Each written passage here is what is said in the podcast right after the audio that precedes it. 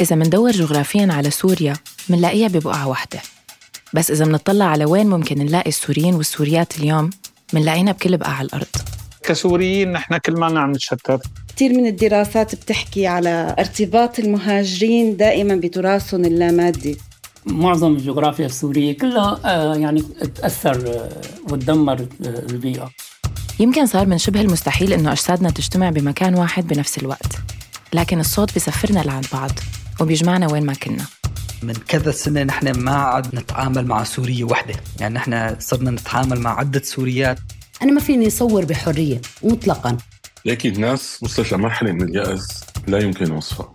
أحيانا أنا جزء من العدالة تبعي إنه يتم الاعتراف بالأذية مثلا اللي تعرضت لها كنا نايمين في البيت يعني للأسف ما كان في استعداد لمثل هيك كارثة كبيرة جدا.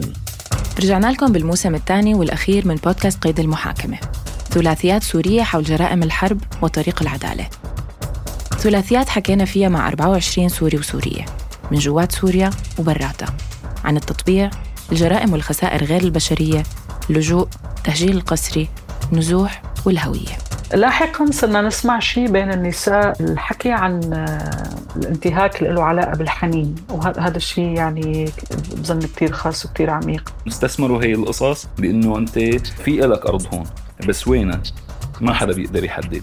صراحة شكل رحلة اللجوء أنا كنت عارفكم مضبوط يعني ما كان في حقائق أنا تفاجأت فيها لأنه أنا خضت هاي التجربة. تحت الطاولة كان في علاقات وكان في تمهيد لهي العودة في تمهيد واضح كان.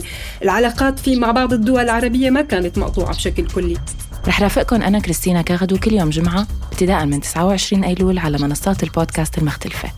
كونوا معنا وانضموا للحوارات اللي دارت بيننا.